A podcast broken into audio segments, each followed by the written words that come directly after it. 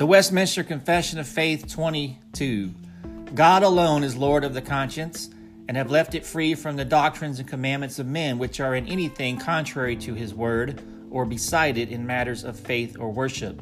So that to believe such doctrines or to obey such commandments out of conscience is to betray true liberty of conscience.